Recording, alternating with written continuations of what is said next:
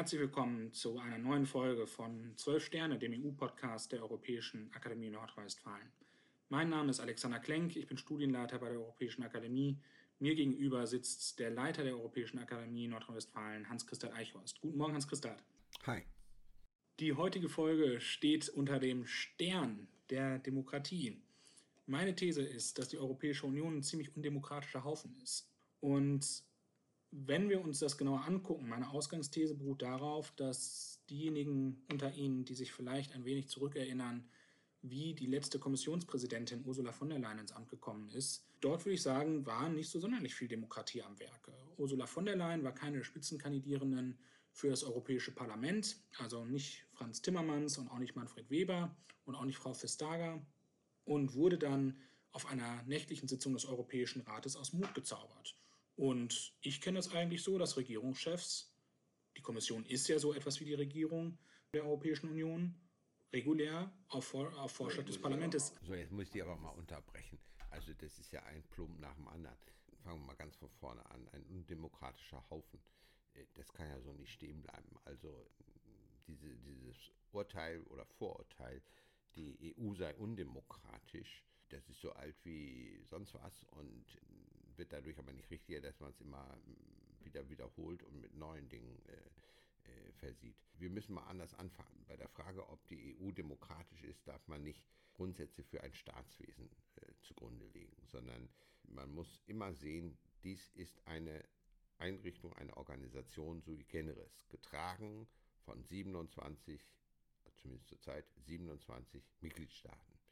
Und wenn man jetzt kommt und sagt, das Parlament äh, ist das entscheidende Gremium und das wählt eine Regierung, dann ist das schon der nächste Schritt, der so nicht richtig ist.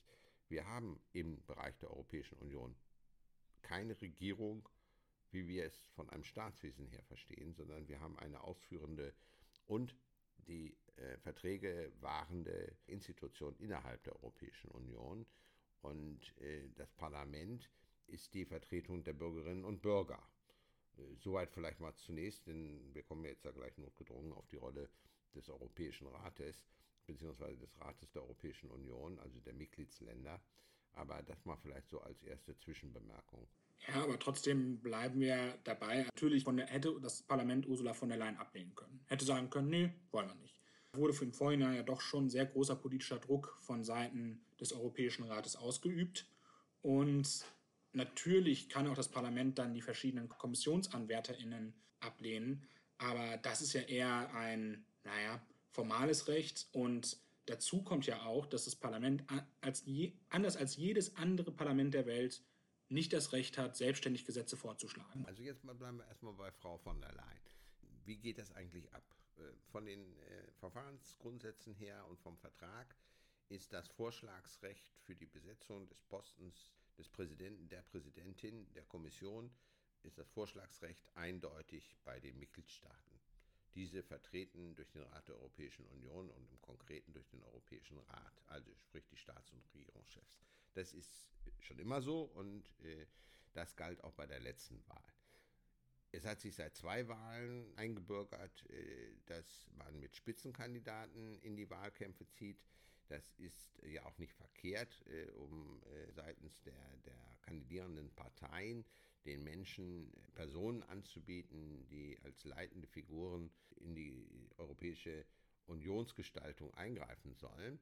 Aber wenn dann nachher rauskommt, dass die Parlamentsverhältnisse nicht so sind, das Parlament muss ja einem Kommissionspräsidentenvorschlag zustimmen, wenn nachher rauskommt, dass diese Spitzenkandidaten im Parlament keine Zustimmung finden würden, und so ist es ja gewesen, dann äh, bleibt ja nichts anderes, als zu überlegen, wer könnte es denn dann immer noch sein. Und immer noch sein ist die Aufgabe des äh, Europäischen Rates. Und davon hat der Europäische Rat äh, Gebrauch gemacht, äh, indem sie gesagt haben, gut, wir können uns nicht auf den verständigen und auch nicht auf, auf jene. Und dann ist eben eine dritte Person oder in diesem Fall eine vierte Person äh, aus dem Hut äh, gezaubert worden, wie du das genannt hast, äh, nämlich Ursula von der Leyen, die dann äh, sowohl im Rat ziemlich eindeutig und im Parlament, wenn auch knapp, mehrheitsfähig war. Und so ist die Kommissionsbesetzung äh, erfolgt. bei der Wahl davor mit Jean-Claude Juncker äh, gegen Martin Schulz war das äh, eindeutiger, weil äh, Juncker sowohl im Rat als auch im Parlament äh, dann mehrheitsfähig war. Äh, sonst hätte sich da schon die Frage gestellt. Also ein Spitzenkandidat äh, mag sinnvoll sein, das ist eine andere Frage, kann aber keinen Automatismus äh, bedeuten, weil die Rechte des Europäischen Rates, also der Mitgliedstaaten, in jedem Falle gewahrt bleiben müssen und gleichzeitig aber auch die Zustimmungsfähigkeit des Parlaments hergestellt werden muss. Und äh, so ist dann der Fall, ähm, in Anführungszeichen Fall, äh, Ursula von der Leyen abgelaufen. Gut, vielen Dank für diese kurze Klarstellung, wie es dann gelaufen ist. Man muss ja auch sagen, und das sehe ich persönlich sehr kritisch, das Parlament hat es ja nicht mehr hinbekommen, sich vorm Europäischen Rat auf einen dieser Kandidaten oder die Kandidatin zu verständigen.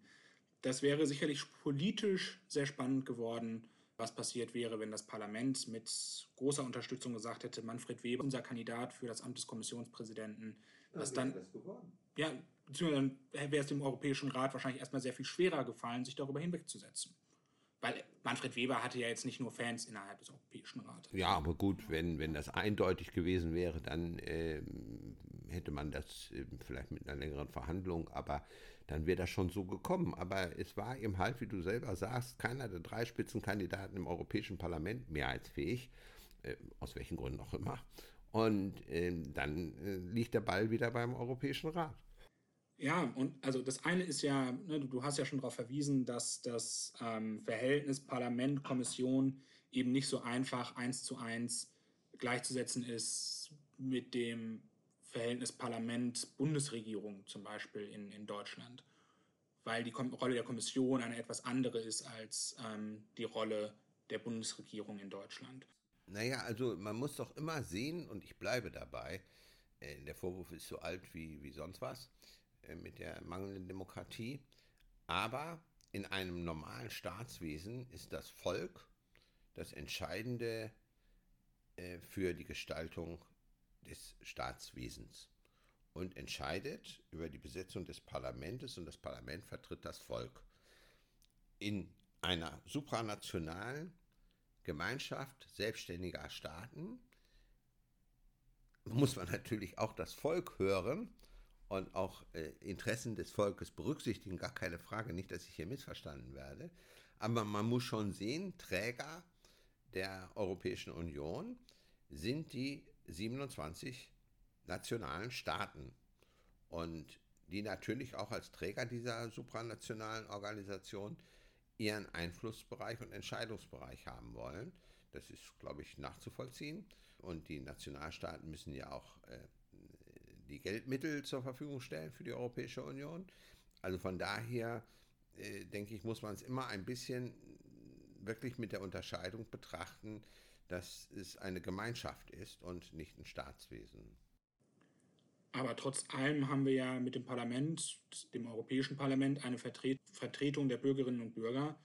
Und da sehe ich schon so, dass, sehe ich schon so, dass die Bürgerinnen und Bürger deutlich weniger Einflussmöglichkeiten haben über das Parlament, als irgendwelche Staats- und Regierungschefs haben. Also wie gesagt. Aber auch da, da muss man doch fairerweise jetzt schon wieder einhaken. Äh, das Parlament hat erheblich, erheblichst äh, an Kompetenzen hinzugewonnen, zuletzt durch den Vertrag von Lissabon, das ist eben halt der gültige Vertrag. Früher hatte das Parlament keine Mitentscheidungsrechte.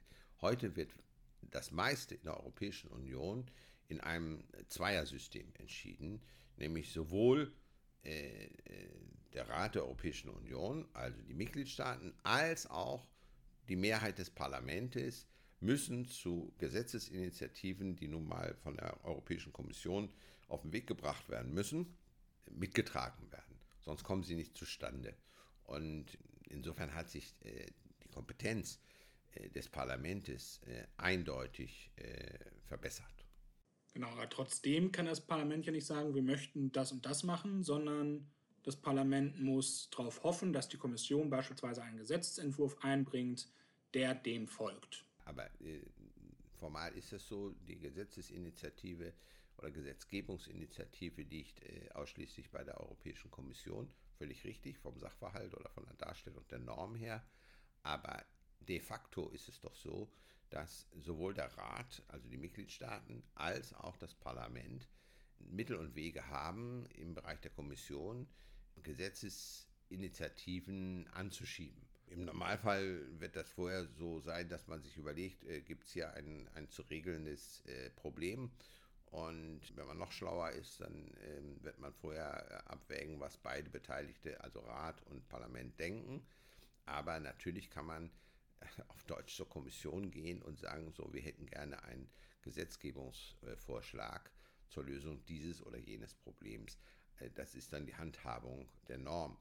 Formal, das bleibt so, ist richtig, muss Gesetzgebungs, ein Gesetzgebungsprozess durch die Europäische Kommission in Gang gesetzt werden.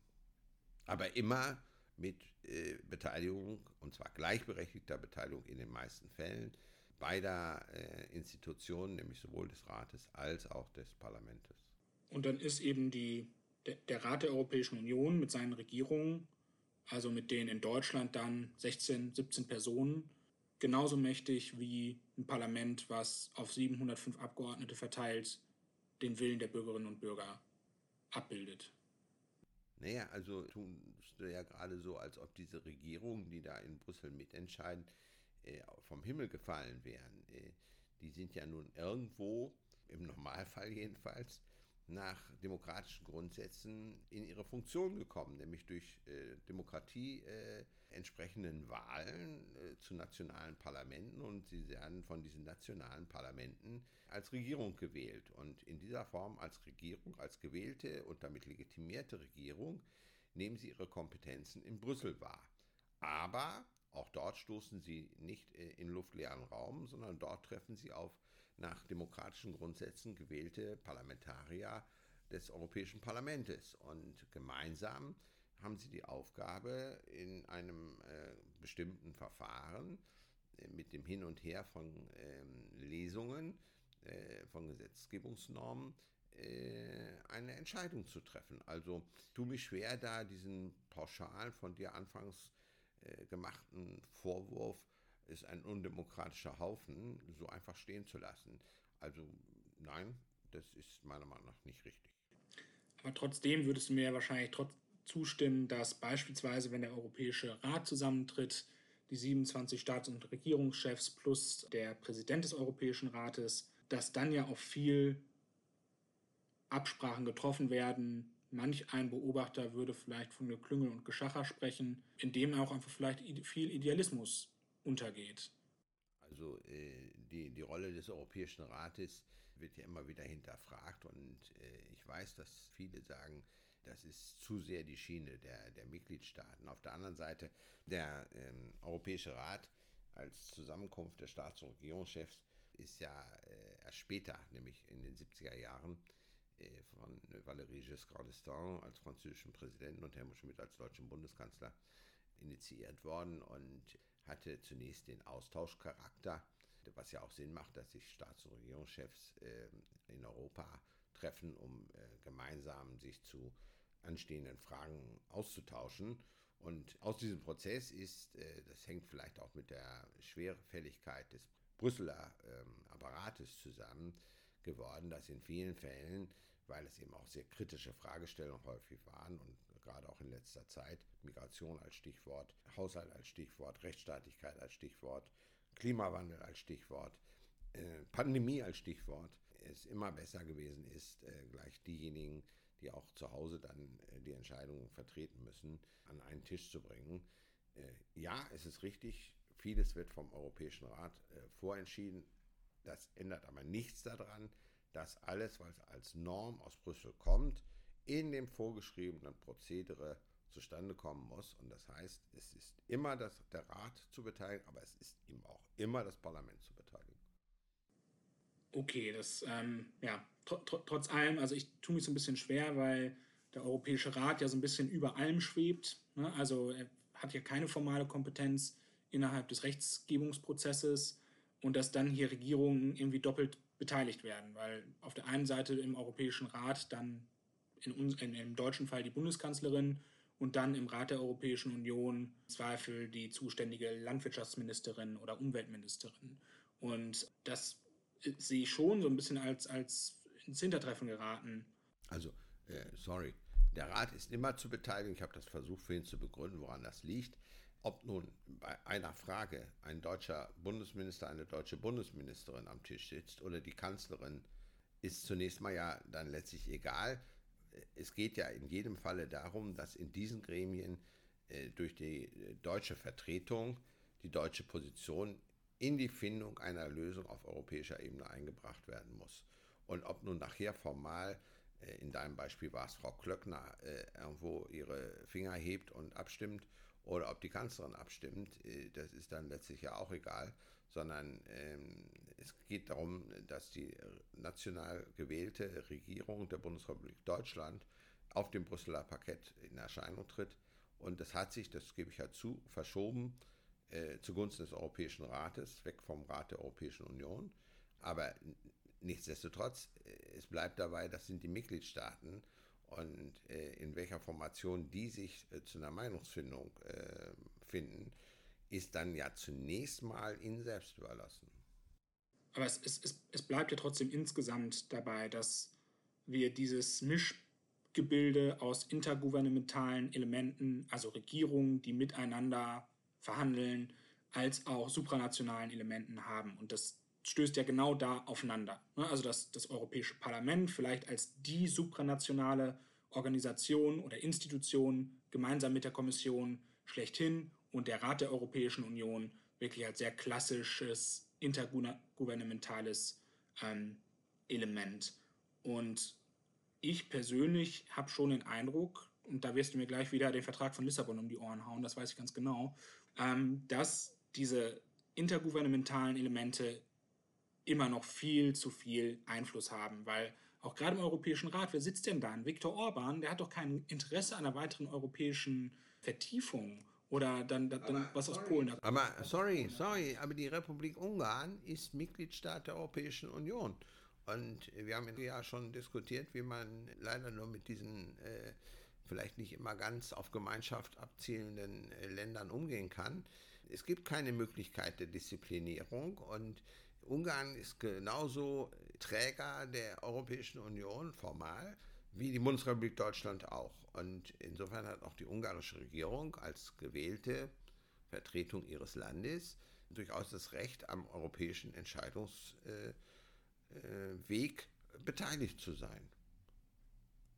Also natürlich hat Herr Orban andere Interessen als manche andere Staats- und Regierungschefs. Das haben wir nun oft genug erlebt. Das ist auch nicht gut. Aber ausboten kann man ihn nicht, äh, weil das würde ja letztlich bedeuten Rauschmiss und Rauschmiss geht nicht. Ja, ganz genau. Was vielleicht, um langsam zum Ende dieser Folge zu kommen, bei mir einfach immer wieder für Frust sorgt, ist genau diese Tatsache, dass zum Beispiel das Spitzenkandidatenprinzip vorgaukelt, die Europäische Union sei ein föderaler Bundesstaat und bei näherem Hinsehen ist sie das eben nicht. Und das sorgt dann doch für Frust, weil man sich denkt, warum geht das nicht alles schneller und einfacher? Aber das, das äh, kann ich nachvollziehen und äh, ob dieser Eindruck, der dann entsteht, nun zu Recht ist oder zu Unrecht ist. Aber tatsächlich ist die Alternative, äh, die du da ansprichst, wäre ein souveräner Staat und zwar ein souveräner Bundesstaat. Nur das setzt voraus, dass die Mitgliedstaaten in toto bereit sind, Kompetenzen an die Europäische Union abzugeben. Jetzt will ich gar nicht über Bereitschaft zum Beispiel der Republik Polen äh, philosophieren oder nachdenken. Das scheitert schon in der Bundesrepublik. So, das hieße nämlich, äh, dass sämtliche Entscheidungskompetenzen in irgendeiner Art und Weise mit diesem Bundesstaat dann in Einklang gebracht werden müssten. Das geht ums Geld, es geht um Steuern, es geht um Ausgaben, es geht um Wirtschaftspolitik, aber es geht eben dann auch um Außenpolitik, Militärpolitik, sprich Sicherheit, äußere Sicherheit. All diese Dinge, da würde ich mal gerne wissen, was das Bundesverfassungsgericht dann auch im Zweifelsfall dazu sagt. Und solange das nicht machbar ist, bleibt es bei dieser aus den zwei Elementen der Vergemeinschaftung und der Zwischenstaatlichkeit äh, bestehenden Institution. Das wird sich auch nicht ändern, weil äh, die Änderung ist wiederum eine Änderung des Vertrages und unterliegt der Einstimmigkeit. Und man kann alles Mögliche sich vorstellen, aber nicht, dass Polen seine Selbstständigkeit durch Beitritt in ein Land Europäische Union aufgibt. Ja, und man muss dann ja schon auch sagen, da widerspreche ich mir, widerspreche ich meiner Eingangsthese so ein wenig, dass, so. dass unterm Strich haben wir, also wen haben wir alles am Tisch sitzen? Wir haben am Tisch sitzen eine Mehrheit, also eine in Mehrheit demokratisch legitimierte Regierungsrunde, also den Europäischen Rat. Du hast gesagt, die sind eigentlich alle demokratisch an die Macht gekommen. Ähm, wir haben ein Parlament, was nach demokratischen Kriterien zusammengesetzt wurde. Und wir haben ja gleichzeitig auch eine gewisse formale Transparenz. Ne? Also es gibt eine Veröffentlichung eines Gesetzes der Europäischen Kommission, der Rat der, Euro der Europäischen Union und das Parlament äh, veröffentlichen ihre Stellungnahmen, diskutieren ihre Stellung Stellungnahmen auch in den meisten Fällen. Ja gut, und dann kommt es eben zu Kompromissen und der Kompromiss ist ja irgendwie in jedem Gesetzgebungsprozess mit drin. Ja, und man darf nicht vergessen, die äh, gewählten Vertreterinnen und Vertreter des Volkes sind zweimal beteiligt, nämlich äh, die nationalen Parlamente sind zu informieren über Gesetzgebungsvorhaben äh, der Europäischen Union. Das wäre dann im deutschen Fall der Bundestag. Und zum anderen gibt es eben halt das Europäische Parlament. Das ist ja nicht Personenidentität, aber beide äh, Gremien sind vom Volk direkt gewählt, sowohl der Bundestag als auch das Europäische Parlament. Es ist sogar also relativ viel Volksvertretung an der Gesetzgebung äh, beteiligt, weil, wie gesagt, nationale Parlamente jederzeit sagen können, stopp, wir müssen mal gucken, ob das überhaupt mit der Gesetzgebungskompetenz der Europäischen Union im Einklang steht.